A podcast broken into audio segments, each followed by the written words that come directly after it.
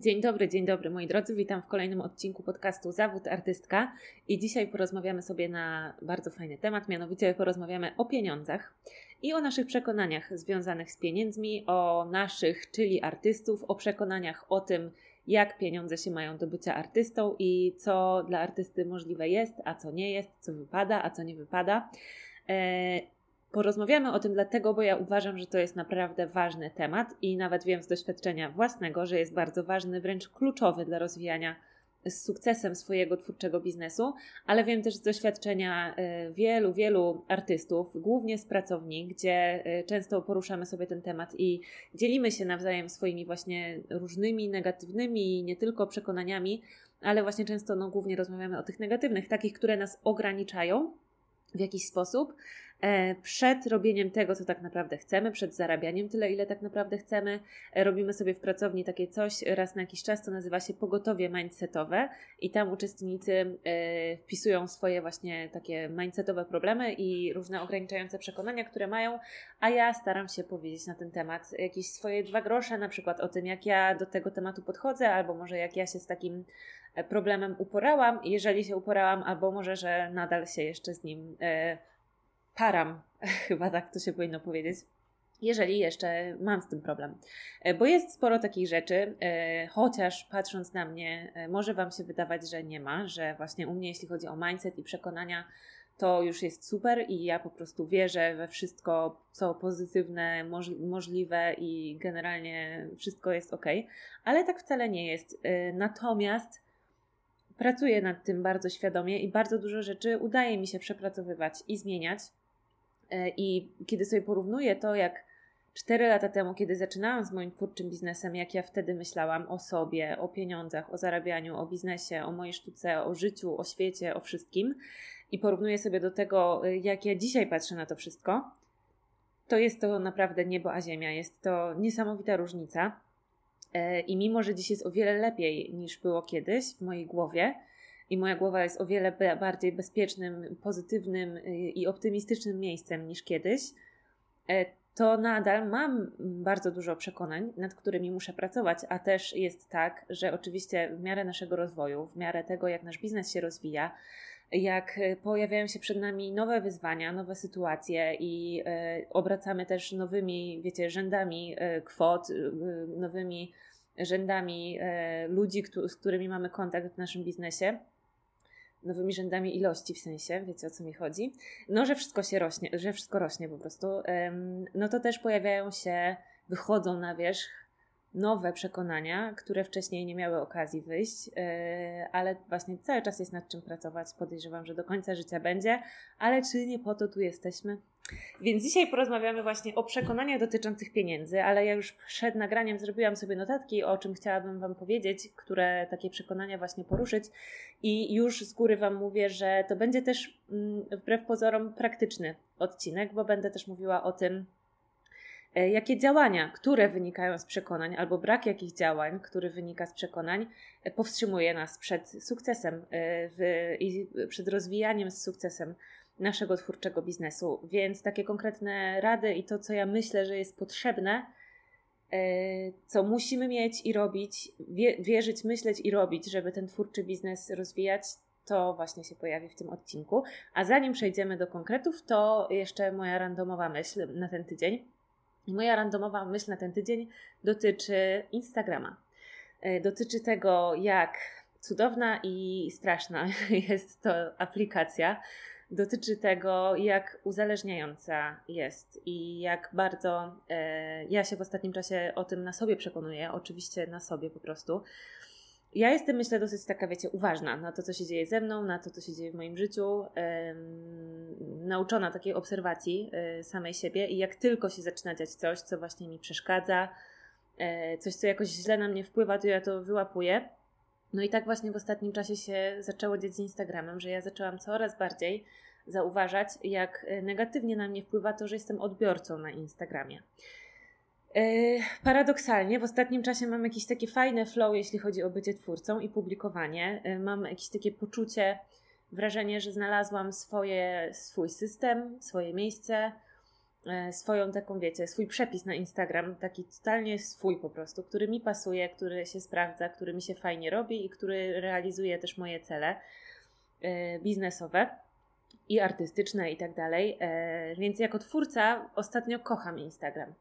Natomiast jako odbiorca trochę miałam ostatnio taką właśnie love-hate relationship i trochę problem, bo zaczęłam się czuć znowu, tak jak kiedyś przed moim sierpniowym całkowitym urlopem od Instagrama miesięcznym, zaczęłam znowu się czuć po prostu przytłoczona ilością y, tego kontentu, który się tam pojawia. Y, I tu nie chodzi o to, że ten kontent jest głupi, albo niepotrzebny, albo zły, albo twórcy są głupi. Sama jestem przecież takim twórcą, więc w ogóle no, nie mogłabym tak powiedzieć. Tylko chodzi o to, że ilość tego i częstotliwość z jaką e, ja to pochłaniałam, po prostu e, przestała mi służyć i zaczęła e, być dla mnie jakimś takim odczuwalnym problemem. I ja tak właśnie chyba mam, że raz na jakiś czas muszę sobie zrobić taki detoks i taką przerwę, po to, żeby wrócić znowu do swoich takich zdrowych granic u, używania Instagrama. I wracam sobie właśnie i używam go przez pewien czas w takich zdrowych granicach ale później zaczyna mi się to wszystko, wiecie, poluzowywać i zaczynam tego Instagrama używać zdecydowanie za dużo i włączać go po prostu sobie odpalać i scrollować w dosłownie każdej takiej wolnej, pustej chwili, takiego, wiecie, pustego czasu, czyli w każdej takiej chwili, gdzie stoję, czekam na windę, na zielone światło, na wodę, na herbatę. Ja ostatnio też w moim życiu y, bardzo uczę się tego i zwracam uwagę na to i odkrywam tak naprawdę największy banał na świecie, e, ale chyba najważniejszy, czyli to, że to jak bardzo ważne jest bycie tu i teraz w swoim życiu i e, bycie obecnym w tej chwili, która trwa aktualnie. I zaczęłam zauważać, że e, Instagram mi w tym właśnie bardzo przeszkadza.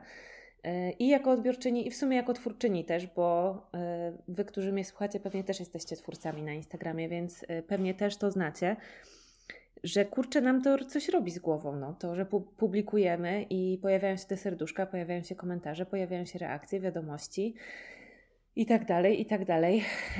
No i to jest zupełnie normalna, naturalna, ludzka reakcja że my, nas to interesuje, jakie te reakcje są i jakie, ile tych serduszek jest i tak dalej, e, no to jest taka wręcz nawet biologiczna reakcja, bo po prostu to sprawia, że w naszym mózgu się wydziela dopamina i e, to jest taka substancja, która właśnie też no, jakby uzależnia w sensie takim, że chce się do tego wracać później. To, co nam tą dopaminę wydziela, to później chcemy to jeszcze raz robić. No i właśnie u mnie się takie kółko zrobiło tego, że właśnie już coraz częściej, coraz częściej w ciągu dnia, już nawet nie wiem ile razy miałam potrzebę i ochotę i taki odruch ten Instagram sobie włączać. I to robiłam, a to bardzo mi właśnie przeszkadzało i zabierało każdą tą taką pustą chwilę, a w tych pustych chwilach jest naprawdę tyle życia i tyle magii. I słuchajcie, pewnego dnia, y, parę dni temu, bardzo spontanicznie pomyślałam sobie, że no dobra, skoro nie chcę y, odchodzić od bycia twórcą na Instagramie i też nie mogę w tym momencie, bo no nie ukrywajmy, na tym głównie się opiera mój model biznesowy, że na Instagramie mnie znajdują moi odbiorcy i klienci. E, więc no, po prostu nie mogłabym tak nagle z dnia na dzień e, stamtąd odejść i przestać tam publikować, ale też nie chciałam.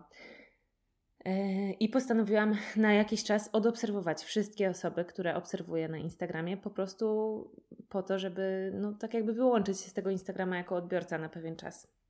I zrobiłam to. Później jeszcze na weekend w ogóle sobie całkowicie odinstalowałam aplikację z telefonu i mam takie no mega różne refleksje. Przede wszystkim, że właśnie to jest mega.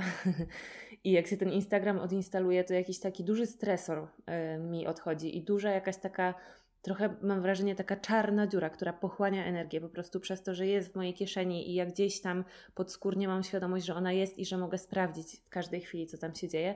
Więc dla, na, dla mnie najlepiej działa po prostu takie twarde usunięcie tego Instagrama i po prostu życie sobie bez niego, na przykład właśnie w weekendy. No i całkowicie właśnie e, mam świadomość tego, że jest to też moja praca, więc e, pozwalam sobie właśnie w dni, kiedy nie pracuję, z tego Instagrama nie korzystać, a w dni, kiedy pracuję, nadal właśnie jako narzędzie w moim biznesie go używać. Nie wiem, czy to będzie trwało zawsze. Pewnie nie, ale na razie mam taką potrzebę i sprawdza mi się to fajnie. Miałam w ogóle takie, takie wrażenie, tak jakby tak jakby było moje życie kiedyś, takie normalne życie, każde, takie jak ma każdy człowiek i miał każdy człowiek przed mediami społecznościowymi i ja też miałam. Później założyłam sobie konto na Facebooku i na Instagramie i to jest takie kilka lat przerwy w tym życiorysie. I później właśnie ten moment, kiedy odinstalowałam ostatnio ten Instagram i znowu to życie było tylko tu i teraz, tylko moje, tylko w tym miejscu, tylko w tej chwili, bez tego dodatkowego wszechświata, który po prostu w tym telefonie, e, w tym Instagramie jest i się kręci i tam się cały czas coś dzieje. To taka refleksja e, moja o Instagramie. Natomiast oczywiście ja uważam cały czas, że Instagram jest bardzo fajny i też nie tylko jako narzędzie biznesowe, ale też jako miejsce do takiej inspiracji. I ja z tego bardzo e, dużo w życiu skorzystałam, bo właśnie na Instagramie odkryłam i znalazłam pierwsze osoby, które mi pokazały i były dla mnie takimi żywymi przykładami, że rozwijanie twórczego biznesu i robienie tego z sukcesem i w przepiękny sposób jest możliwe. Osoby, które mnie, mi to pokazały, później też się tego od nich po prostu uczyłam. Y, no i to jest naprawdę bardzo cenne i bardzo wartościowe, i dlatego też sobie myślę o tym, że jednak moje bycie twórcą na Instagramie też ma wartość, bo wiem, że y, dzisiaj wiele osób na mnie tak patrzy i że mój przykład i mój twórczy biznes jest dla wielu osób dzisiaj przykładem właśnie dokładnie takim samym, że jest to możliwe. Więc tak koniec końców to uważam, że jest to bardzo wartościowe i bardzo się cieszę, że Instagram istnieje, ale uważam, że y, jego uzależniająca natura y, wymaga od nas tego, żebyśmy jakoś, wiecie, uczyli się, wypracowywali sobie zdrowe granice, tak żeby nam to nie y, burzyło naszego poczucia szczęścia i żebyśmy mogli prowadzić życie takie, jakie chcemy, żeby to, ten Instagram nam w tym nie przeszkadzał, a pomagał.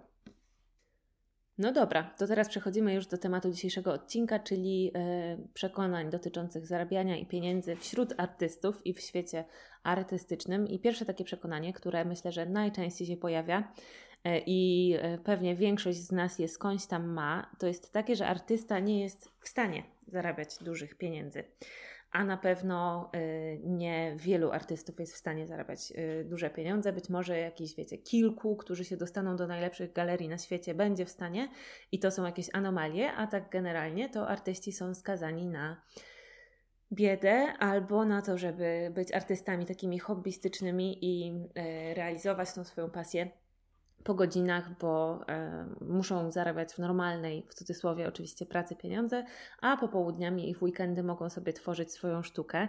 E, I z czego to się bierze? Myślę, że przede wszystkim to się bierze z braku przykładów e, i być może kiedyś rzeczywiście tak było. Ja myślę, że dzisiaj nasze czasy i właśnie ten Instagram okropny, o którym przed chwilą, na którego tak się narzekałam, e, no jest z drugiej strony czymś niesamowitym i internet jest czymś niesamowitym bo y, to są narzędzia, które sprawiają, że my, artyści, możemy brać sprawy w swoje ręce i y, przejmować odpowiedzialność za nasz los.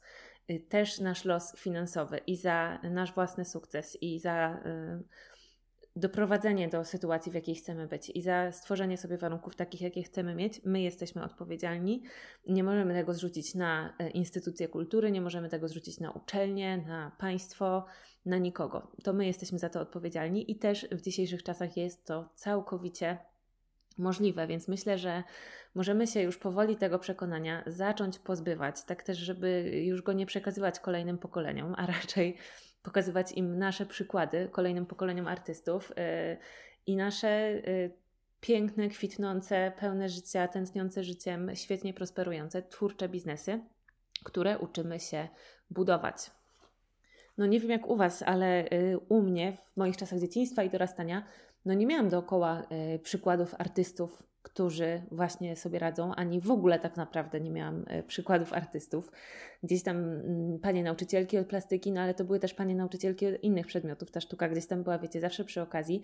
Generalnie ja w ogóle nie pochodzę z rodziny, która ma jakiekolwiek artystyczne korzenie, czy w ogóle cokolwiek wspólnego ze sztuką, więc naprawdę nie miałam tych przykładów. E, aż do liceum, kiedy zaczęłam chodzić na zajęcia plastyczne, aż do studiów, gdzie już tych artystów poznałam trochę więcej i też wykładowców na uczelni artystycznej. E, no i aż do później e, odkrycia tych wszystkich artystów z zagranicy na Instagramie, którzy właśnie tak fajnie, nowocześnie i bezpośrednio do klienta działają. To dopiero mi otworzyło oczy. I to dopiero mi pokazało właśnie, że takie rzeczy są możliwe. I ja w ogóle myślę, że to jest cholernie, cholernie, cholernie istotne, mieć właśnie przykłady. I jeżeli nie mamy ich we własnym życiu, albo nie mieliśmy ich właśnie w naturalnym naszym środowisku dorastając, to e, myślę, że bardzo ważne, kiedy chcemy cokolwiek osiągnąć, jest znalezienie sobie takich przykładów ludzi, którzy to już robią albo zrobili, którzy mogą nam po prostu pokazywać i być takimi żywymi dowodami na to, że to jest możliwe. Myślę, że to bardzo ułatwia e, sprawę i bardzo w ogóle zwiększa prawdopodobieństwo, że e, my też ten sukces odniesiemy, bo nie będziemy mogli już wręcz się zapętlać w głowie w to właśnie nasze przekonanie, że, y, że to nie jest możliwe w ogóle, żeby artysta zarabiał pieniądze, bo będziemy widzieli przykłady, że no kurde, ale tato robi, tato robi, tato robi, tato robi, więc to jest możliwe. I myślę, że naprawdę y, zbieranie takich przykładów, otaczanie się nimi i absolutnie, jeżeli mamy coś takiego, że nasz, nasza psychika idzie w stronę, żeby zazdrościć tym osobom albo wyszukiwać powody, dla których one to mogą mieć, a ja nie mogę, to myślę, że to trzeba bardzo zmienić i zastąpić takim właśnie patrzeniem, że wow, super, w ogóle wdzięcznością, że, te, że się na tą osobę trafiło i że ona może być dla nas właśnie takim drogowskazem i, i dowodem, że to, co my chcemy zrobić, jest też możliwe. I jeżeli widzimy, że ktoś to robi, to dobrze by było, żebyśmy na tyle wierzyli we własne siły yy, i własną, wiecie, własny wpływ na własne życie i we własne możliwości, żebyśmy yy, nie mówili, że no tak, ale ona mieszka w Stanach, a ja mieszkam w Polsce, albo no tak, ale ona, nie wiem, ma może 20 lat, a ja mam 50, tylko żebyśmy mówili, skoro ona może, to ja też mogę. Przekonanie numer dwa, z którym się też często można spotkać, jest takie, że artysta w ogóle nie powinien chcieć zarabiać dużych pieniędzy, więc już może nawet nie tyle, że nie jest w stanie i nie może, może, może, może, może, ale nie powinien chcieć w ogóle tego, bo to jest niezgodne ze sztuką, to jest niezgodne z ideami i wartościami, jakie artysta powinien sobą reprezentować. No i gdzieś tam pod tym musi się tlić takie przekonanie, że w chęci zarabiania y, dobrych pieniędzy jest coś złego. I myślę, że to też jest bardzo częste w naszym pokoleniu, bo było bardzo częste w pokoleniu naszych rodziców gdzie dopiero pojawiały się pierwsze osoby, które y, w cudzysłowie się dorabiały pieniędzy, zaczynały dorabiać pieniędzy, albo jeżeli ktoś te pieniądze miał, to albo miał bogatą rodzinę, najczęściej za granicą, która, której, która emigrowała, E, albo w ogóle no, w jakiś sposób miał coś do czynienia z władzą komunistyczną, a to też wiadomo, e, że od razu było mm, źle widziane, więc generalnie to posiadanie tych pieniędzy nie było oswojone w ogóle przez większość naszych rodziców, bo pewnie nie wszystkich, ale myślę, że większość ludzi e, no, nie miała do tych pieniędzy dostępu i musieli to sobie jakoś tłumaczyć, usprawiedliwiać, żeby jakoś się czuć ok z tym, że y, inni ktoś tam ma, a oni nie mają. I stąd myślę, że się wzięło bardzo dużo właśnie takich przekonań.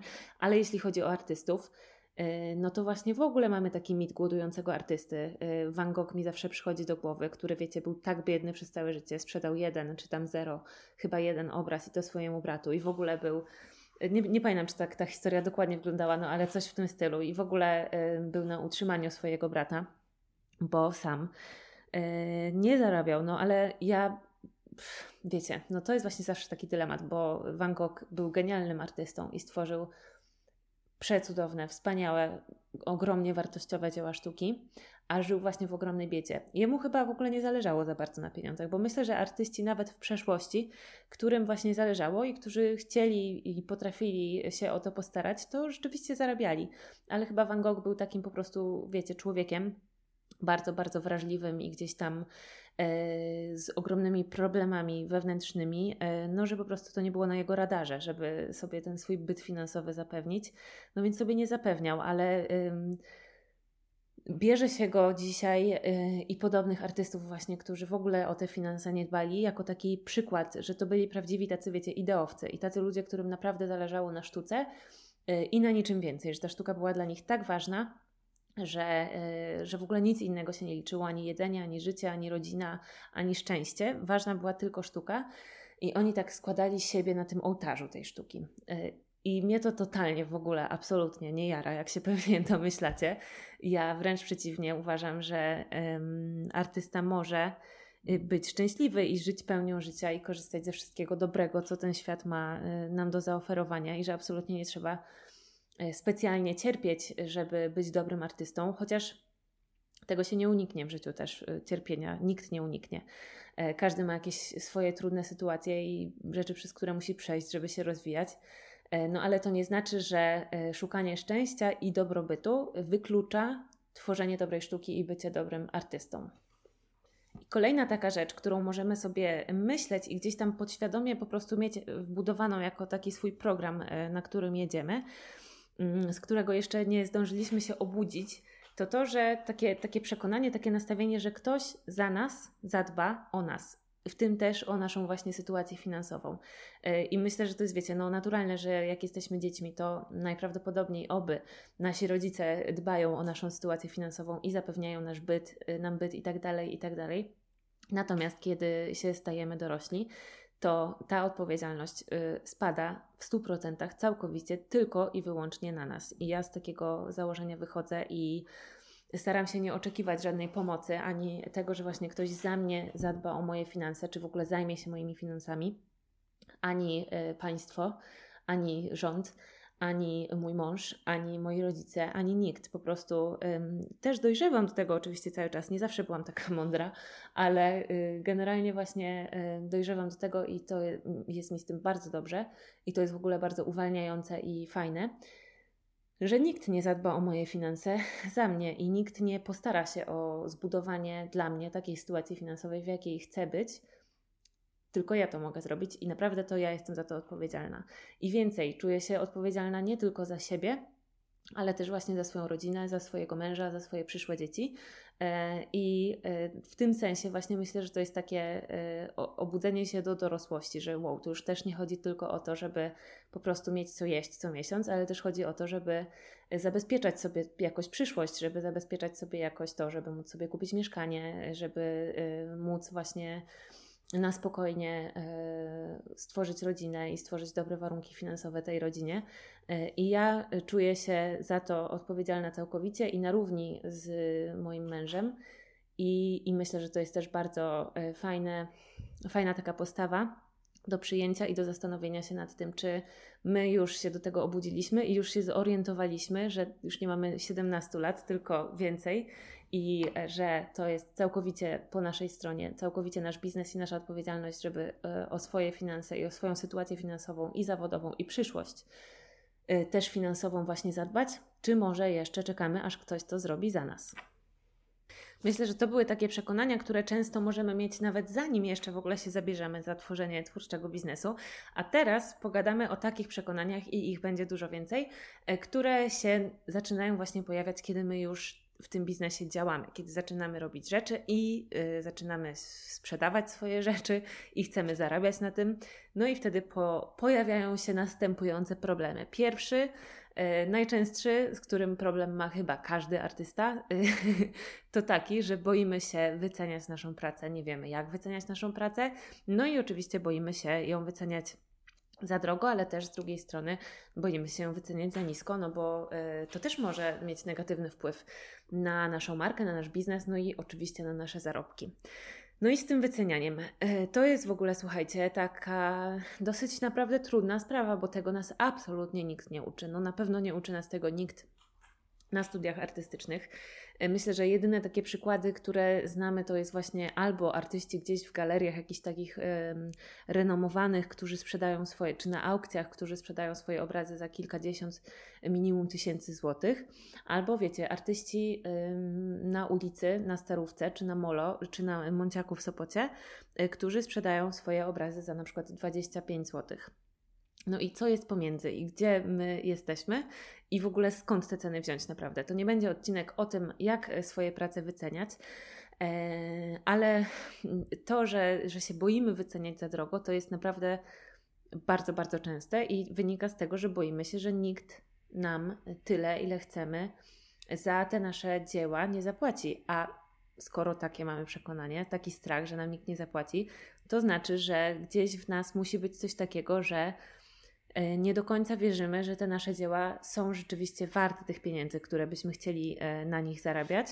Bo myślę, że jeśli byśmy byli o tym przekonani i naprawdę wierzyli, że tworzymy zarąbiste rzeczy i nasze dzieła są bardzo wartościowe i dokładnie czuli i zdawali sobie sprawę z tego, jaką dokładnie, jak dużą dokładnie one wartość mają i wnoszą w życie ludzi, którzy je kupują, to nie mielibyśmy problemu z tym, żeby je odpowiednio wyceniać. A skoro mamy ten problem, to znaczy, że gdzieś tam w tą wartość nie wierzymy, gdzieś tam jej nie do końca widzimy.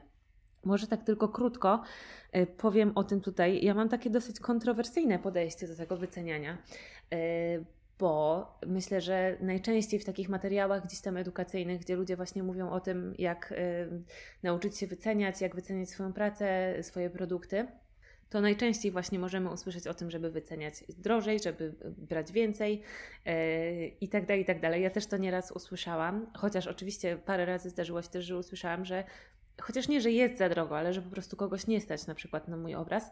Yy, natomiast ja uważam, że mam niskie ceny E, zwłaszcza w pewnym momencie, e, jeszcze jakieś dwa lata temu chyba, no to już w ogóle miałam tak dramatycznie niskie ceny, tak po prostu absolutnie najniższe, jakie w ogóle się da mieć chyba, e, moich obrazów i to nawet oryginalnych obrazów.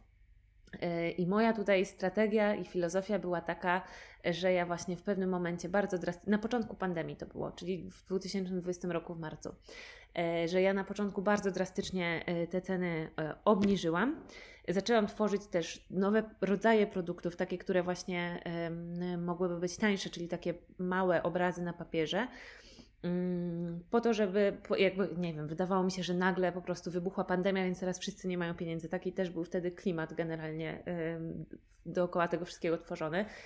E, więc w ogóle miałam problem z tym, czy sztuka będzie teraz komukolwiek potrzebna. Okazało się, że tak będzie. E, no i e, to jest takie bardzo kontrowersyjne, bo ja wtedy bardzo mocno obniżyłam te ceny tych moich obrazów i można było kupić mały, oryginalny obraz taki w formacie pocztówkowym za chyba 129 zł. Tak, o ile dobrze pamiętam, no ale mniej więcej coś takiego. No i ktoś by powiedział, że to jest po prostu dramat, że nie można tak tanio sprzedawać sztuki ale z takiej mojej, e, tylko i wyłącznie mojej perspektywy, to, to zaczęły te kolekcje, kiedy ja zaczęłam sprzedawać te tanie obrazy, to zaczęły być kolekcje, kiedy wszystko się zaczęło wyprzedawać podczas wernisażu online. E, czyli w momencie, wiecie, wrzucenia kolekcji do sklepu po prostu wszystko znikało. E, w ciągu jednego wieczora, w trakcie wernisażu, nawet przy, dru przy drugim dropie tej kolekcji, E, więc ostatecznie ja, e, e, sprzedając taką całą kolekcję bardzo tanich obrazów, która była dosyć duża, które ja te obrazy dosyć szybko malowałam i one były bardzo właśnie tanie i dostępne cenowo dzięki temu. Ja zarobiłam na tych kolekcjach więcej niż do tej pory zarabiałam na kolekcjach, które miały 4-5 bardzo drogich, olejnych, no też nie bardzo, ale drogich olejnych obrazów, których nikt nie kupował. No i u mnie to obniżenie tych cen to jest teraz totalnie kontrowersyjne, co ja mówię, bo nikt Wam w internecie nie powie, żebyście obniżyli ceny. Wszyscy mówią, żeby te ceny podnosić. Ale ja po prostu Wam opowiadam o mm, moich nie zawsze świadomych, yy, yy, wiecie, taktykach i działaniach i o tym, jakie one przyniosły skutki, żebyście mieli pełen obraz sytuacji i żebyście mogli sobie też swoje decyzje Mm, podejmować, a nie, nie będę, wiecie, ściemniać i mówić, że było inaczej i że zawsze się wyceniam bardzo drogo i bardzo y, moje ceny są wysokie, bo wcale tak nie było i właśnie też nie ukrywam, że właśnie to obniżenie cen na mój biznes wpłynęło bardzo pozytywnie, bo po pierwsze wszystko zaczęło się wyprzedawać. Y, ja na tym zarobiłam więcej, bo coś w ogóle zaczęło się sprzedawać, a po drugie y, to miało też taki skutek uboczny, że zrobił się ogromny hype wśród moich E, obserwatorów na moje obrazy. Ludzie też zobaczyli chyba, że to są właśnie takie ceny, jakie są i że te obrazy są dla nich w ogóle dostępne. No i zaczęli naprawdę przychodzić na te wernisaże i naprawdę polować na te obrazy i naprawdę one zaczęły znikać bardzo szybciutko. E, I wiecie, stworzyła się wtedy taka właśnie ta atmosfera, która, którą jestem w stanie do tej pory utrzymywać, mimo że ceny cały czas e, podnoszę bardzo konsekwentnie z kolekcji na kolekcję ceny moich obrazów rosną to ludzie cały czas właśnie są przyzwyczajeni do tego, co się wtedy zaczęło, czyli że trzeba przyjść wcześniej, zapisać się na listę kolekcjonera, polować i że jest takie duże zainteresowanie, że niekoniecznie upoluję to, co będę chciała, że to jest takie, wiecie, właśnie polowanie na te obrazy, bo one są tak rozchwytywane. Więc y, to miało bardzo pozytywny wpływ na, na mój biznes. Mm, no a właśnie od początku byłam też świadoma tego, że y, będę ceny tych obrazów podnosić i rzeczywiście podnoszę. Za każdym razem się boję, oczywiście, e, że to już będzie za dużo dla ludzi, e, ale jakoś za każdym razem e, kolejne kolekcje się i kolejne obrazy się sprzedają. Więc teraz na początku marca prawdopodobnie będę miała premierę kolejnej mojej kolekcji i znowu planuję podnieść te ceny. No i zobaczymy, co się będzie działo. Możecie obserwować. Ale tak generalnie właśnie jeśli chodzi o to, że boimy się wyceniać, to ja myślę, że w ogóle boimy się proponować do sprzedaży nasze rzeczy, oferować do sprzedaży nasze rzeczy z obojętnie jaką ceną. Zawsze się boimy, czy to będzie kupione, czy to nie będzie kupione. Y, I zawsze nam się wydaje, że za dużo tych pieniędzy chcemy, nawet jeżeli sprzedajemy obraz za 130 zł. Y, no. A ja jakoś nie uważam y, w tym momencie, żeby w tym momencie ceny moich obrazów czy reprodukcji były za niskie. Uważam, że są w sam raz. Wiem, że w przyszłości będą niższe, przepraszam, wyższe, ale y, ja bardzo nie chciałabym czuć, że wiecie, tak nadmuchuję te ceny i że y, wyceniam bardzo drogo coś, co jeszcze nie czuję, że jest takie świetne, że rzeczywiście zasługuje na tą cenę i jest warte tej ceny.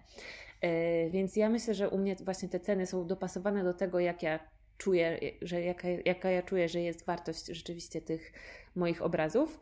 I po prostu to są takie ceny, z którymi ja się dobrze czuję. E, w tym momencie ostatnio namalowałam tak piękne obrazy, w których czuję, że dokonał się jakiś taki przełom, w sensie, że one e, po prostu, wiecie, wskoczyły o oczko wyżej, jeśli chodzi o jakość. E, I już nie mam ochoty ich tak tanio sprzedawać. Mam ochotę je naprawdę już drożej wycenić. I to ta, ta cena też musi wynikać z jakości. Jeżeli jest pomiędzy tym dysproporcja i jeżeli tworzy, tworzymy, sprzedajemy rzeczy, które nie są świetnej jakości, a będziemy je bardzo drogo wyceniać, to naprawdę to nie jest tak, że przez to, że wycenimy coś drożej, to ludzie zaczną to kupować, bo będą to uznawali za luksusowe. Oczywiście, żeby coś było uznawane za luksusowe, to musi mieć też wysoką cenę, ale ta jakość tam też musi być, więc jakoś tak naprawdę trzeba to w sobie, w swoim sumieniu, w swoim e, w swoich myślach, w swojej głowie rozważyć i dopasować i, i postarać się jakoś tak wycenić te swoje rzeczy tak jak realnie czujemy ich wartość. Jeżeli czujecie, że wartość Waszych rzeczy jest ogromna, ale właśnie boicie się wyceniać, bo boicie się, że ludzie nie mają pieniędzy i tak dalej, no to wyceniajcie tak, jak czujecie, że jest ta wartość. Dopasowujcie y, cenę swoich produktów, swoich dzieł do tego, jaką Wy w nich widzicie wartość. Kolejna rzecz, y, której się boimy, i kolejne takie przekonanie negatywne, które często w sobie nosimy, to jest takie, że boimy się, że nikt nie będzie chciał od nas kupić. E, że nikt nie będzie chciał kupić produktów artystycznych, że nikt nie będzie chciał kupić tego, co my tworzymy, że komu to jest potrzebne, że ludzie na takie rzeczy nie mają pieniędzy, albo że ludzie z takimi rzeczami nie są zainteresowani, albo że wolą sobie iść na przykład i kupić coś takiego w sieciówce, gdzieś w jakiejś Ikei, czy, czy w HM Home, czy gdziekolwiek. E, I generalnie mamy takie właśnie przekonanie, że no, no to nie ma, e, wiecie, chętnych rynku i tak dalej. A prawda jest taka, że kurczę, naprawdę nasze produkty są tak wartościowe, e, tak potrzebne ludziom, tak potrzebne na świecie. Ja już to kiedyś mówiłam, że naprawdę e, ludzie tworzą sztukę od kiedy są ludźmi. E, ta różnica, która jest, że tam wiecie, dzisiaj jesteśmy Homo sapiens, a ten gatunek przed nami ewolucyjnie to był tam Homo erectus czy jakiś inny. I te rzeczy, które sprawiają, że ta, tą różnicę naukowcy odnotowują, to między innymi jest właśnie tworzenie sztuki. Ludzie um, od naprawdę początków swoich to robią i to wskazuje na coś, myślę, bardzo ważnego, że ta sztuka jest naprawdę realnie potrzebna każdej cywilizacji, każdemu pokoleniu. Nie ma takiego społeczeństwa, takiej cywilizacji, która by nie tworzyła sztuki. Naprawdę, ludzie, kochani, my, artyści, jesteśmy naprawdę potrzebni. Gdyby tak nie było, to byśmy nie istnieli. I gdyby tak nie było, to sztuka by w ogóle się nie narodziła i nie rozwijała i nie trwała. A trwa. I na dodatek mamy takie czasy, gdzie właśnie e, mimo wszystko żyjemy w coraz większym względnym dobrobycie, jakkolwiek by nie było. I coraz większa grupa ludzi y, po prostu ma pieniądze, które może i chce przeznaczać już nie tylko na podstawowe potrzeby i na przetrwanie, e, ale też na takie produkty zbyteczne jak sztuka. E, I to jest fajne dla ludzi, że sztukę można nie tylko podziwiać, oglądać w galerii w muzeum, gdzie wiadomo, że dociera jakiś po prostu promil społeczeństwa, e, ale można też sztukę i artystyczne, rzemieślnicze produkty po prostu kupować i e, być ich właścicielem. I to też jest naprawdę ogromna wartość dla ludzi i też takie, e, myślę, że tożsamościowe, tożsamościowy zakup, gdzie ktoś chce podkreślić to, na jakim jest etapie w życiu, co jest dla niego ważne, jakie ma wartości, przez posiadanie właśnie dzieła sztuki. I tutaj wkraczamy my i to, że też mamy możliwość już nie tylko sprzedawać nasze E, dzieła właśnie do galerii e, i do jakichś takich publicznych instytucji kultury, ale też bezpośrednio do e, kolekcjonerów, klientów, którzy chcą to po prostu mieć, używać u siebie w domu. I naprawdę tak jest, że są ludzie, którzy chcą kupować sztukę i jest ich bardzo dużo i bardzo dużo z nich jest też na Instagramie i na Facebooku i w internecie i my możemy do nich docierać, możemy ich znajdować i możemy im nasze rzeczy oferować, a oni będą chcieli je kupować. Jeszcze taka kolejna rzecz, która się często, myślę, pojawia, bo wiem, że mi samej się zdarzała, e, kiedy próbujemy, próbujemy, oferujemy, oferujemy, znajdujemy tych ludzi, szukamy, znajdujemy i e, próbujemy im coś tam właśnie sprzedawać naszego i nie idzie tak, jakbyśmy chcieli. I my wtedy się obrażamy na naszych obserwatorów, obrażamy się na, naszych, na ludzi, do których docieramy i obrażamy się generalnie na świat. I y, zamiast y, szukać, co możemy robić lepiej, zamiast cierpliwie też po prostu powtarzać to, co robimy i ewentualnie to ulepszać, y, i nie oczekiwać, wiecie, rezultatów po pierwszej kampanii, albo po pierwszej akcji, albo po pierwszej naszej kolekcji, którą stworzymy i, i pokażemy na Instagramie, to my się obrażamy i mówimy: E, tego się nie da zrobić, nikt nie chce kupować, nikt już nigdy nie będzie chciał kupować, y, to nie ma sensu, mi to nie wychodzi, y, może innym wychodzi, ale mi nie wychodzi i nigdy nie będzie wychodziło. Pewnie jestem beznadziejna, albo pewnie to, co robię, jest beznadziejne, albo ludzie są beznadziejni, nie potrafią docenić tego, co robię. I w ogóle ja się tak nastarałam, przygotowałam taką fajną kampanię, tyle postów, tyle story, y, tak tutaj wszystko zaplanowałam i zrobiłam, a oni nie kupili i się obrażamy. I to jest ogromny błąd. E, I to jest bardzo ważne w ogóle. To była taka lekcja, którą ja też kiedyś odebrałam, właśnie po jednej e, kolekcji, która jakieś dwa i pół roku temu, może teraz już jest, no może dwa lata temu, no jakoś tak. Wypuściłam kolekcję obrazów, która się w ogóle nie sprzedała. To była kolekcja przed tą, o której Wam mówiłam przy wycenianiu, przy której tak obniżyłam ceny i w ogóle zmieniłam właśnie strategię i też zmieniłam w ogóle to, co malowałam bo ta kolekcja, która się praktycznie w ogóle nie sprzedała, później trochę tych obrazów się sprzedało, e, to była kolekcja olejnych pejzaży, pejzaży, pejzażów. Ja wtedy takie jeszcze obrazy malowałam, no i to w dniu premiery w ogóle nie poszło i w ogóle się nie sprzedało, a ja już y, miałam za sobą doświadczenie wcześniejsze kolekcji, którą właśnie robię premierę na Instagramie i od razu coś tam schodzi, od razu coś tam się dzieje i ludzie kupują, a tutaj nic, głucho, cisza. I y, było mi bardzo przykro, słuchajcie, i było mi bardzo smutno. Y, I trochę się właśnie obraziłam wtedy i powiedziałam: mm, Ja tak tutaj przygotowałam, pokazałam wszystko tak ładnie, namalowałam wszystko tak ładnie, zrobiłam wszystko tak fajnie, a tutaj nikt nic nie kupił. W ogóle o co chodzi tym ludziom? I już sobie miałam wrażenie, że nic nie rozumiem z tego wszystkiego. I myślę, że takie momenty są bardzo takie E, formujące człowieka i bardzo ważne, żeby odrobić lekcję, którą się wtedy dostaje, e, bo to też w ogóle tak jest, że nie ma porażek, tylko są lekcje właśnie w biznesie i to była dla mnie też lekcja. E, wtedy mi bardzo pomógł mój mąż, który w ogóle jak przyjechałam do domu i taka byłam naprawdę smutna, jak powiedziałam, że nic się nie sprzedało, on powiedział, no to super, ale super, to teraz masz już za sobą pierwszą taką swoją porażkę, możesz teraz wyciągnąć z tego wnioski yy, i robić kolejne rzeczy. I w ogóle super. I zobacz, nic się nie sprzedało, a przeżyłaś to i nic się nie stało tak naprawdę. I możesz dalej robić kolejne rzeczy. I myślę, że to jest y, po prostu uber ważne, żeby w takich chwilach, kiedy nam nie wychodzi, albo nawet jakąś kompletną klapę zaliczamy, żeby w takich chwilach yy, się nie poddać. I że w takich chwilach to, czy my się podniesiemy i jak my się podniesiemy, i czy my y, będziemy dalej działać i y, podejmować kolejne próby, to jest w tym momencie najważniejsze. Nie to w ogóle, że ta porażka się wydarzyła y, i nie to, co z tego wynika, czyli na pewno to, że jesteśmy beznadziejni i w ogóle nie da się nic sprzedawać, mm, tylko właśnie to, że się podniesiemy i że będziemy e, próbowali robić kolejne rzeczy. To jest lekcja, którą myślę, że w takich chwilach klap trzeba odrobić. Czyli nie obrażać się, nie poddawać się, nie zniechęcać się, tylko mówić: OK, klapa, no to nic, to wstaję i robię kolejną rzecz. Kolejna rzecz, która myślę, że się dzieje często i której się właśnie boimy, i jest takim naszym, taką naszą blokadą, która często nas powstrzymuje przed rozwojem, przed działaniem tak, jak chcielibyśmy, to to, że boimy się oceny. I przez to, że boimy się oceny, boimy się tego, jak nas za to, że tworzymy coś w internecie, tworzymy właśnie też sztukę, że pokazujemy siebie, pokazujemy nasze produkty, sprzedajemy coś. Generalnie w ogóle za wszystko, za to, że istniejemy i w jaki sposób istniejemy, y, ocenią nas inni ludzie i boimy się tej oceny i przez to nie działamy z taką parą, jaka jest potrzebna do tego, żeby widzieć efekty.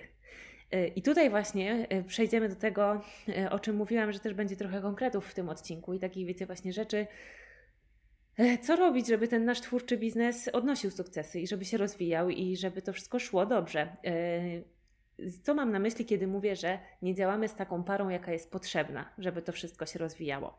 To znaczy, że dla przeciętnego obserwatora, który sobie wchodzi na przykład na nasz profil na Instagramie, E, nie czuć, że my jesteśmy w tym, co robimy, w tym, na tym profilu, w tym biznesie, w tej naszej działalności, e, obecni i zaangażowani w to wszystko. Nie czuć tam nas, nie czuć tam naszej energii, nie czuć tam naszej obecności, tego, że nam na tym zależy, że my to lubimy, że my to kochamy, że my się tym jaramy, e, że my tutaj dążymy do czegoś, że my tutaj naprawdę robimy coś fajnego nie ma takiej energii. I, ja to widzę na wielu profilach y, właśnie artystów, y, niestety, że no pewnie nie tylko artystów, ale akurat na takie często wchodzę, mm, że właśnie to jest takie trochę robię, a trochę nie robię.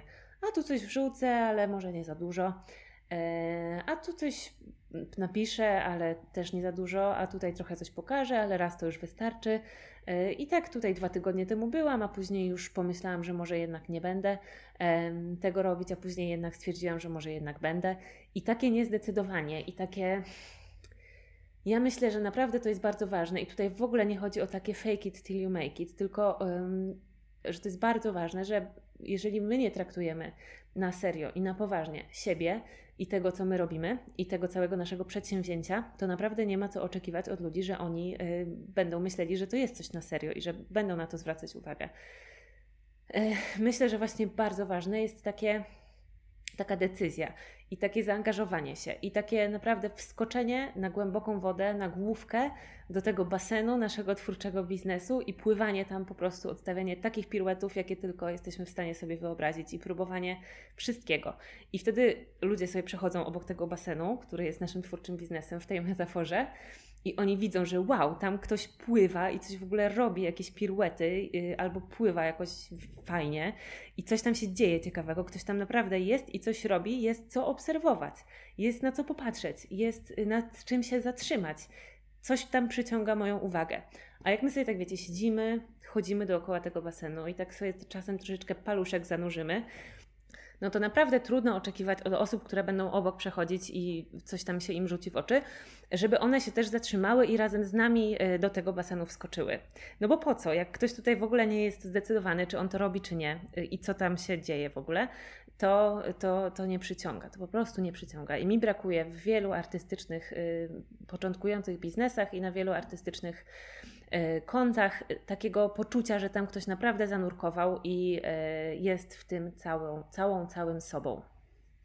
I w to też wchodzi właśnie coś takiego, że nie próbujemy nowych rzeczy, nowych form przekazu i komunikacji, nowych miejsc, w których możemy tą komunikację uprawiać.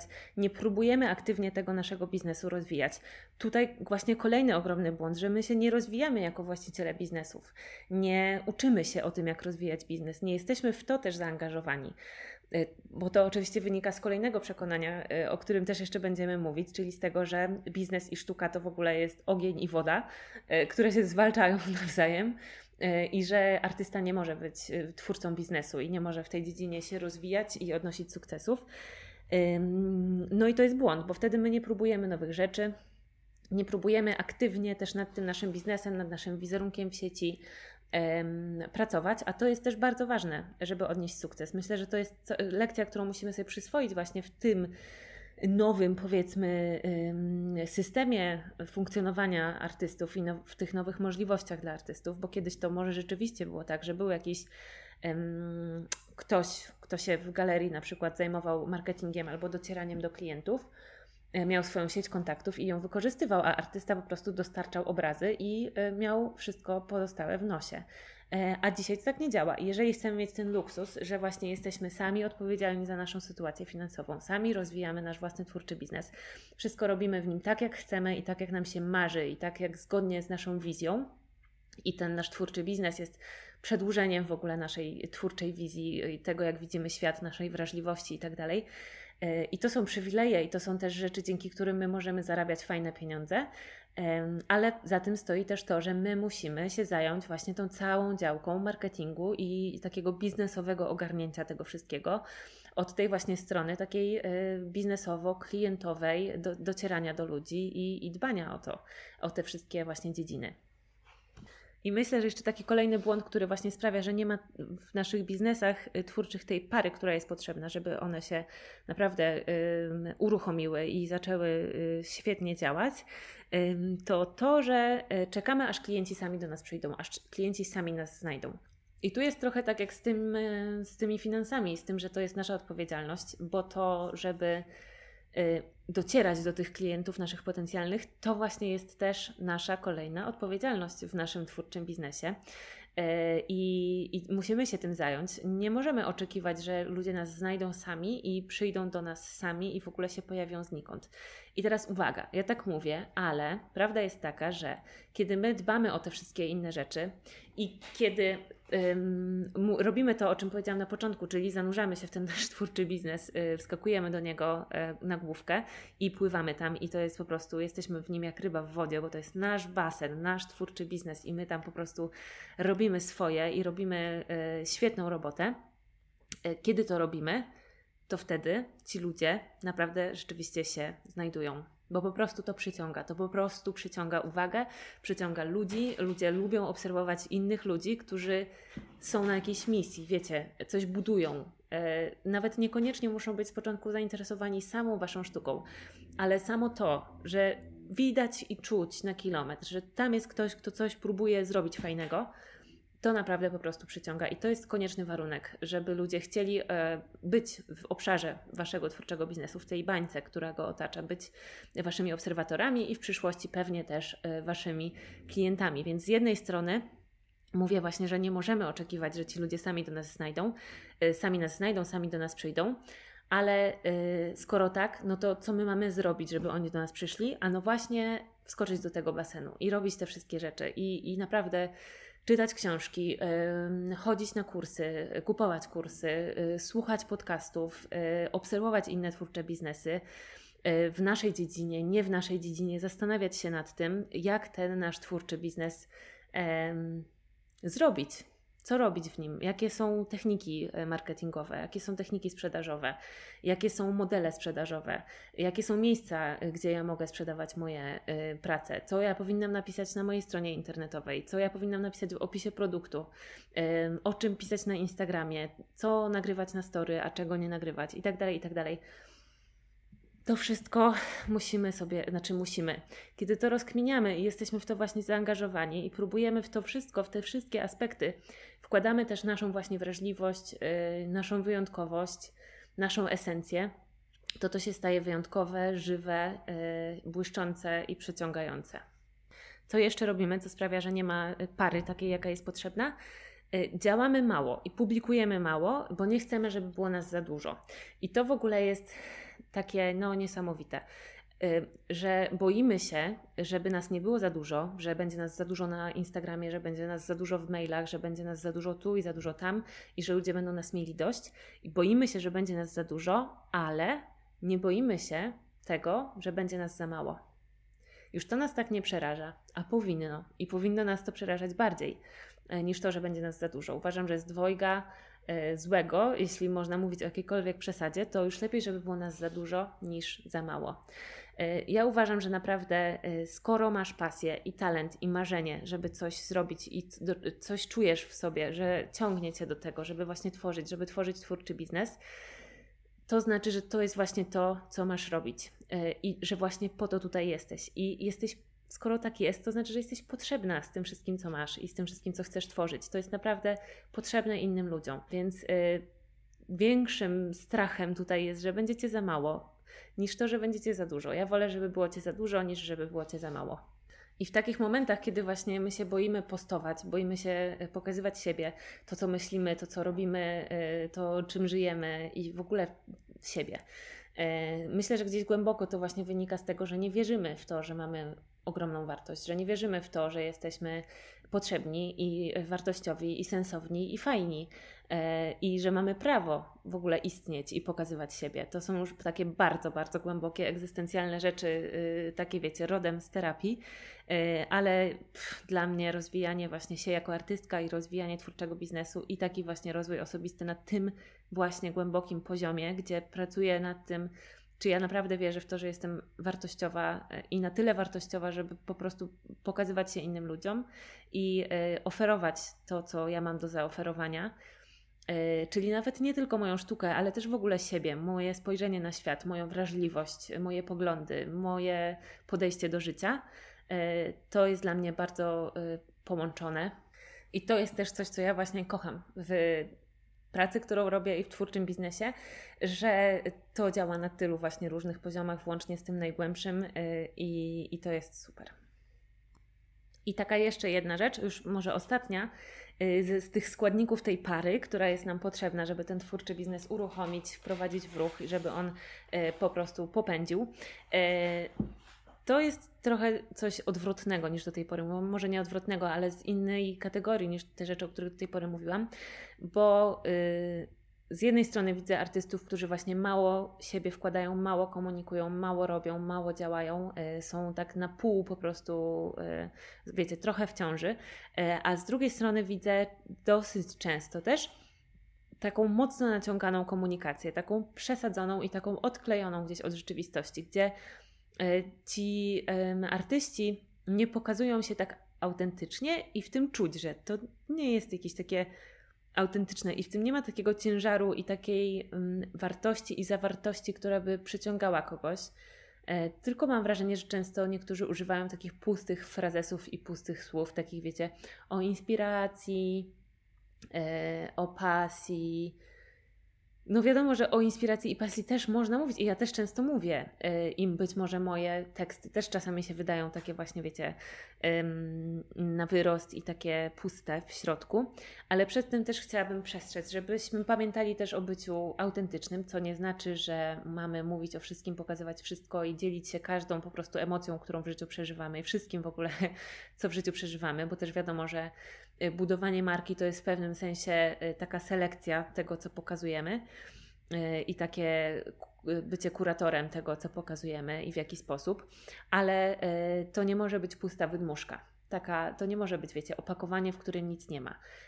To nie mogą być słowa, za którymi nic nie idzie, takie slogany w stylu nasza firma dba o wasze zadowolenie. I najważniejsze dla mnie jest to, żeby moi klienci, no nie wiem, nawet teraz nie chcę podawać jakichś konkretnych przykładów, ale nie możemy przeginać z tą naszą komunikacją i nie możemy też w komunikacji przeginać i mówić, że nasze obrazy uratują, czy inne produkty uratują świat i wiecie, zmienią życie ludzi o 180 stopni. To musi być gdzieś osadzone w rzeczywistości i kiedy opowiadamy też o sobie, to też musi być gdzieś osadzone w jakiejś rzeczywistości.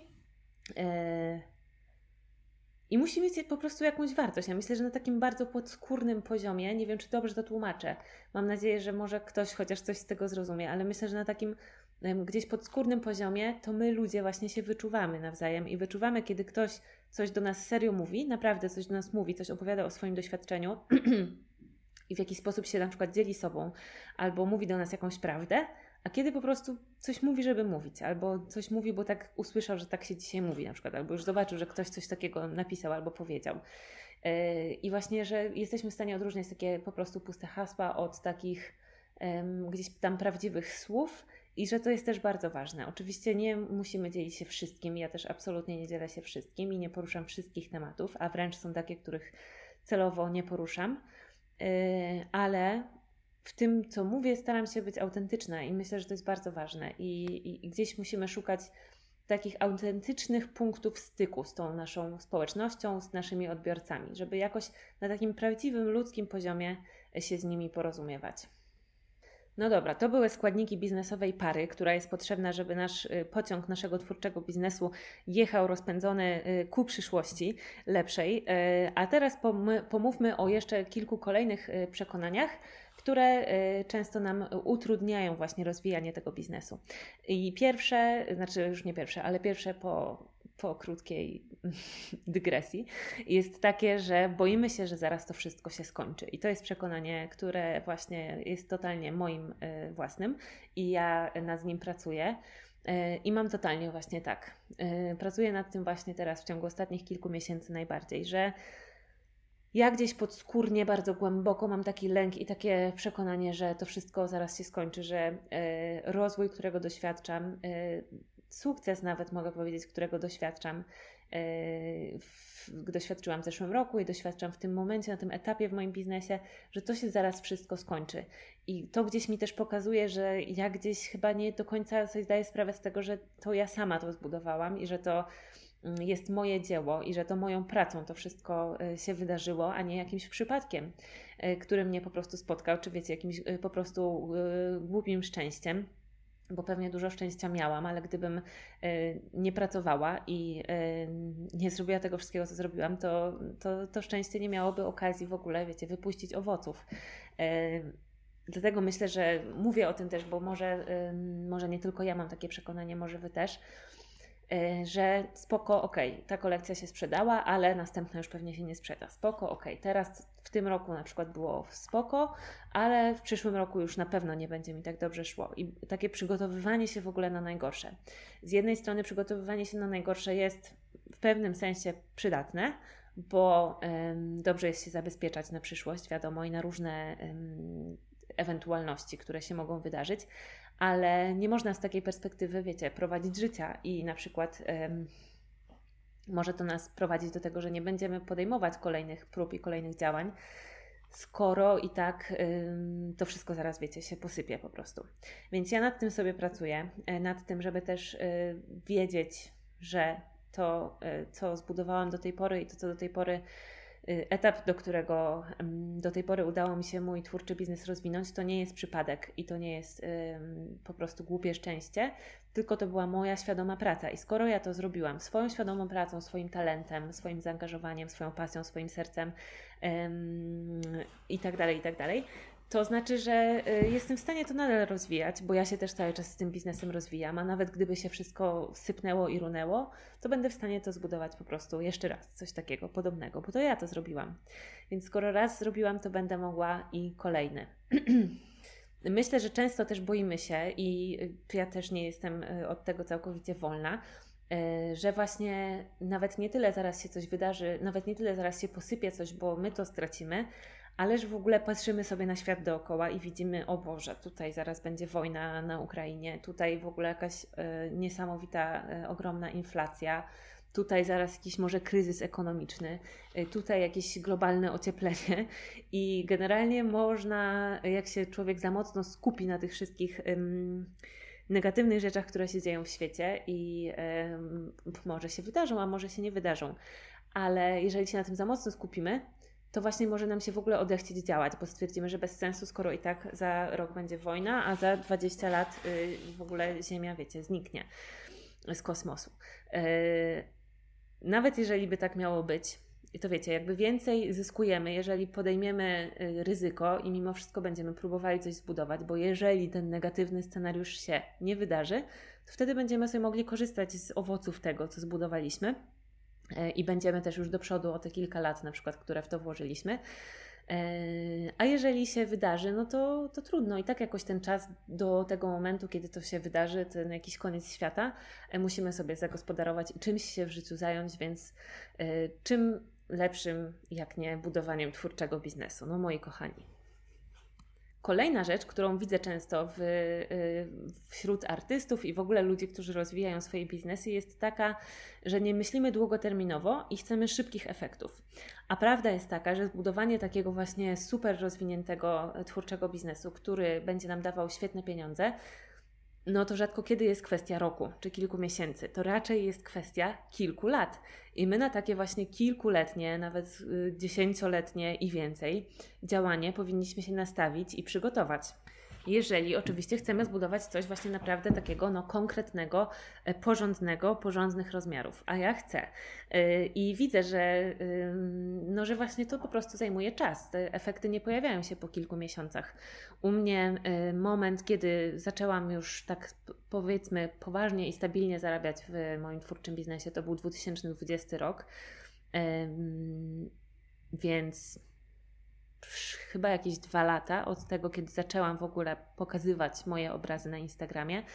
E, później w zeszłym roku ogromny rozwój nastąpił dzięki dywersyfikacji i dzięki temu, że wprowadziłam do mojego biznesu drugą jego nogę, e, czyli edukację dla artystów. E, no i teraz lecimy dalej i po prostu kolejny rok to będą kolejne rzeczy, kolejny rozwój i ja mam plan w tym roku zarobić jeszcze więcej niż w poprzednim i później w kolejnym jeszcze więcej. I mm, właśnie tak stopniowo, krok po kroku, rok po roku E, chcę to rozwijać i w taki sposób, patrząc na ten rozwój właśnie tak długoterminowo, także to się rozciąga na przestrzeni właśnie kilku lat, to rzeczywiście ten rozwój można sobie wyobrazić, można go y, sobie rozplanować i można go rzeczywiście też przeprowadzić. E, a jeżeli my e, zakładamy dopiero nasz twórczy biznes, zaczynamy dopiero działać i wiecie, oczekujemy, wydaje nam się, że powinno być tak w ogóle, że te efekty będą za chwilę i ja już będę tutaj ściągała setki tysięcy złotych za za parę miesięcy. No, może się tak wydarzyć, ale y, bardziej prawdopodobne jest to, że ten rozwój będzie właśnie trochę wolniejszy. Oczywiście to zależy od wielu rzeczy, bo jeżeli jesteśmy na przykład już y, znaną celebrytką albo influencerką i startujemy y, z zupełnie innej pozycji niż ktoś, kto od zera dopiero zaczyna budować sobie swoje miejsce w sieci, no to może to rzeczywiście pójść bardzo szybko i super. E, no ale to wtedy właśnie wiecie, już parę lat na pewno zostało włożonych wcześniej w to budowanie na przykład właśnie fundamentu społeczności. I takie patrzenie długoterminowe daje też właśnie inną perspektywę w ogóle na y, porażki i na to, kiedy coś nie idzie zgodnie z planem i kiedy na przykład sprzedaż idzie gorzej niż zakładaliśmy, bo możemy sobie wtedy powiedzieć: OK, ale to jest tak naprawdę z takiej perspektywy długoterminowej nieważne, bo w tym momencie mi nie wyszło albo poszło gorzej niż chciałam, no to następnym razem spróbuję, żeby było lepiej. I jak nie zrealizuję tego celu teraz, w tym kwartale, to go sobie zrealizuję w następnym albo w przyszłym roku. E, możemy też właśnie tak wtedy bardziej na spokojnie podchodzić do tych naszych celów i do tego naszego rozwoju, bo to nie musi być wszystko koniecznie tu, teraz, w tym półroczu. Powoli zbliżamy się już do końca e, i chyba przedostatnia rzecz, o której chcę jeszcze powiedzieć z takich przekonań, które nam właśnie przeszkadzają w rozwijaniu naszego twórczego biznesu, to to, że gdzieś tam mamy zakorzenione, że biznes i sztuka się wyklucza i że biznes i organizacja oraz planowanie i takie w ogóle uporządkowanie swoich działań, e, nie biznes, tylko właśnie sztuka i organizacja e, się też wykluczają. Czyli właśnie sztuka jest czymś tak um, ulotnym, takim płynnym, takim nieokreślonym, magicznym, tajemniczym że nie może współgrać z czymś tak twardym i konkretnym jak biznes oraz planowanie i organizacja. I ja tutaj pozwolę sobie się nie zgodzić. Znaczy, ja właśnie, wiecie pewnie to o mnie, że ja jestem raczej właśnie zorganizowaną osobą, która w ogóle kocha struktury i porządek. I właśnie u mnie jest tak, że ja mam te swoje struktury i swój porządek i organizację i go kocham, ale na przykład w ramach mojego dnia, który jest super zorganizowany i super zaplanowany, ja mam przeznaczone 3 godziny, w którym mam napisane malowanie i te moje trzy godziny malowania to jest czas, kiedy właśnie wiecie, jestem płynna, jestem y, twórcza, jestem wolna, jestem kompletnie oderwana od ziemi i w stanie flow. Y, I nie planuję na przykład sobie i nie organizuję mojego procesu twórczego za bardzo. Wiadomo, że jakieś tam swoje przyzwyczajenia i rytuały mam, ale to jest normalne.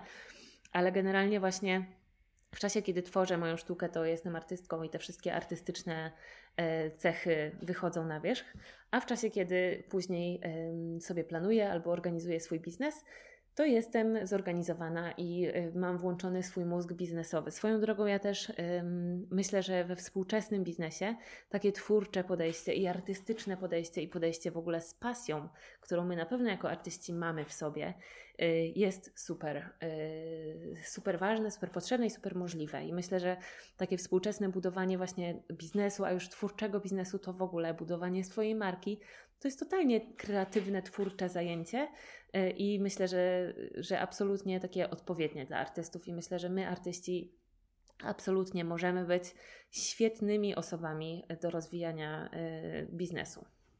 Ale oczywiście warto by było, żebyśmy chociaż część tej naszej pasji, y, którą mamy do tworzenia sztuki, przełożyli właśnie też na pasję do tworzenia naszego twórczego biznesu. A jakąś tam częścią tego jest właśnie uczenie się biznesu i uczenie się podejścia biznesowego, uczenie się organizacji i zarządzania, uczenie się marketingu, sprzedaży, pieniędzy, zarządzania pieniędzmi, księgowości itd. Tak itd. Tak no dobra, i teraz przed nami ostatnie, na koniec zostawiłam takie chyba najgrubsze przekonanie, które często w sobie mamy jako artyści i które nam przeszkadza w rozwijaniu naszego twórczego biznesu i w robieniu tego z efektami i z sukcesem. I to przekonanie jest takie, że uważamy, że sukces nie jest dla nas możliwy i że na nas nie czeka. Wiecie, patrzymy sobie w naszą przyszłość, wyobrażamy sobie, wizualizujemy sobie naszą przyszłość i nie widzimy tam jakoś za bardzo tego, żebyśmy my tam odnieśli jakiś sukces, albo żeby nasz twórczy biznes był jakiś wybitny, albo świetnie rozwinięty, albo cokolwiek. Raczej wydaje nam się często, że w przyszłości będzie tak samo jak teraz, albo bardzo podobnie jak teraz, tylko troszeczkę lepiej. I to jest błąd, bo jeżeli nie widzimy gdzieś tam na tej naszej drodze w przyszłości e, takiego celu, e, który nas podnieca i do którego nam się chce dążyć, i takiej wizji, która jest możliwa, E, do której nam się chce dążyć, którą nam się chce budować, no to będzie nam trudno znaleźć motywację, żeby to rzeczywiście zrobić, i będzie nam w ogóle trudno to rzeczywiście zrobić. Takie rzeczy e, jak stworzenie czegoś wielkiego, pięknego i odniesienie sukcesu. E, z tego, co właśnie widzę, po tym jak obserwuję osoby, które gdzieś właśnie piękne, fajne, duże rzeczy robią, to takie rzeczy się rzadko dzieją przypadkiem i rzadko się dzieją dlatego, że ktoś sobie siedział i nagle się obudził w takim miejscu. Raczej to jest wizja, raczej to jest dążenie właśnie do zrealizowania tej wizji. E, ta wizja często jest właśnie śmiała i odważna i wielka, i, i wtedy rzeczywiście e, można coś takiego zrealizować. A jeśli takiej wizji gdzieś właśnie w swojej przyszłości i jeśli tego sukcesu gdzieś w swojej przyszłości, na swojej drodze nie widzimy i nie wydaje nam się prawdopodobne, że on tam gdzieś na nas czeka, no to naprawdę trudno będzie nam iść do przodu i iść w kierunku tego sukcesu.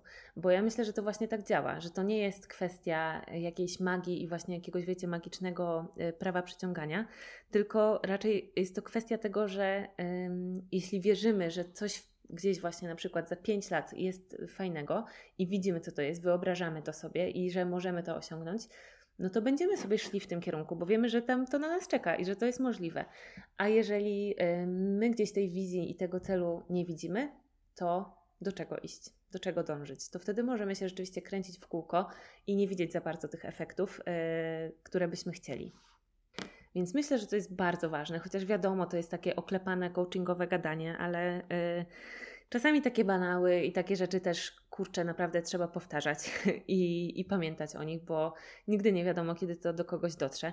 I ja naprawdę myślę, że y, wiara w to, że y, sukces jest dla nas możliwy i że on gdzieś tam na nas czeka i y, w ogóle no, jest w naszej przyszłości, to jest bardzo ważne i to jest w ogóle czynnik, który może decydować o tym, czy rzeczywiście to będzie naszym udziałem w przyszłości, czy nie będzie.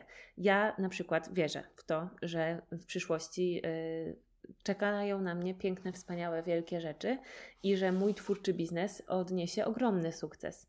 Y, to, na jakim jestem z nim etapie teraz, to jest jakiś tam właśnie, wiecie, jeden z, pier jeden z pierwszych kroków E, ze stu kroków, które e, się wydarzą pewnie, zanim to wszystko będzie moim udziałem, ale wierzę, że to jest możliwe. Wierzę naprawdę, że to jest możliwe. Wyobrażam sobie, jak piękny, duży i jak prężnie działający może być mój twórczy biznes, jakie rzeczy on może mi zapewnić, jakie życie może być dzięki temu moim udziałem, jakie może być możliwe dla mnie co będzie możliwe właśnie dzięki takiemu twórczemu biznesowi, jak szeroki on może mieć zasięg, do ilu ludzi on może docierać yy, i jak on może wyglądać, jak on może oddziaływać na ludzi, co on może robić w świecie, jaką może dostarczać wartość i przez to, jaką ja mogę wyciągać z tego, jakie ja mogę z niego wyciągać wynagrodzenie za tą wartość, którą on dostarcza yy, światu. Widzę to, wyobrażam to sobie i wierzę, że to jest możliwe i dążę do tego. I jeszcze na dodatek jaram się tym dążeniem. To nie jest tak, że wiecie, teraz jest beznadziejnie i w ogóle byle jak, ale przemęczę się i za 5 lat, jak już mój biznes będzie taki, jak y, w tym moim, wiecie, w tej mojej wizji, to wtedy dopiero będzie fajnie. Absolutnie nie. Ja w ogóle no totalnie doceniam to, co mam teraz i to, na jakim etapie mój biznes jest teraz i cieszę się nim. Jest w ogóle bardzo fajnie.